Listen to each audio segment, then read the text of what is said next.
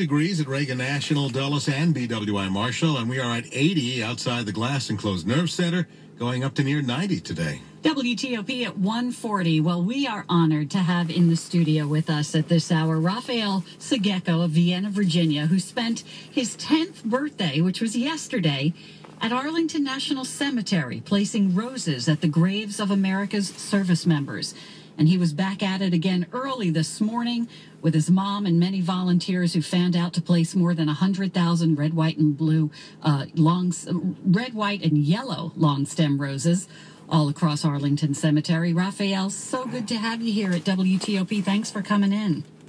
Tell us a little bit about uh, what you do over there at Arlington National Cemetery. I mean, it was your birthday yesterday. You could be out at the pool or riding your bike, but instead you chose to do this. Tell us a little bit about why.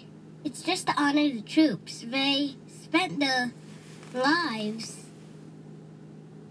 fighting for us when sometimes we're cuddled in like teddy bears and we're sleeping. Mm-hmm. That's very mature of you to think that way. So, your Cub Scout troop has been into this for a while? Yes, they have. Like a long time. How long? And how, many, and how many- how many of you do it? About uh 20 now. Wow. Wow. Now, you spent a lot of hours out there yesterday and today. How, how long have you been out there placing flowers? Uh I think it was about 3 to 5 hours. Wow. And what exactly do you do when you p- place the rose? To honor the troops to make sure they're remembered, And we recite their names when we put it on the headstone. Wow. Nice. So you go around to each each headstone and do this, right? Yes, we And do. Does your mom help you? Sometimes. And lots of other volunteers, right? Oh, yeah. Yeah. Lots of them. And does it make you um, feel important, or um, how does it make you feel when you do that?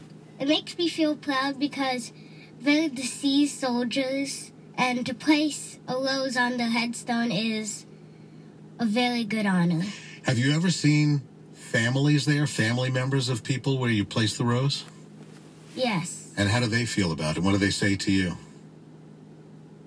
They say any- like thank you and we appreciate what you're doing. Yeah, some people walk by us, and uh, sometimes they say thank you to us. Well, that's nice. Yeah, sure is. Wow, this is quite an incredible thing that you do, and and it's your birthday. I mean, yesterday was your birthday. Are you going to have a big celebration on another day?